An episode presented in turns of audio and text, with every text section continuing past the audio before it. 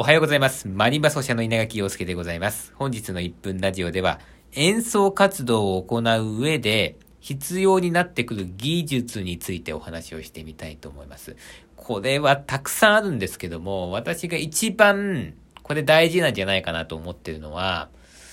初めて来てもらったお客さんに楽しんでもらいながらも、いつも来てくださってるお客さんにも満足してもらう。これが一番大事な技術で、しかも一番難しいです。でもこれができないと演奏活動にはなっていかないと思うんですよね。なんで、やっぱりこ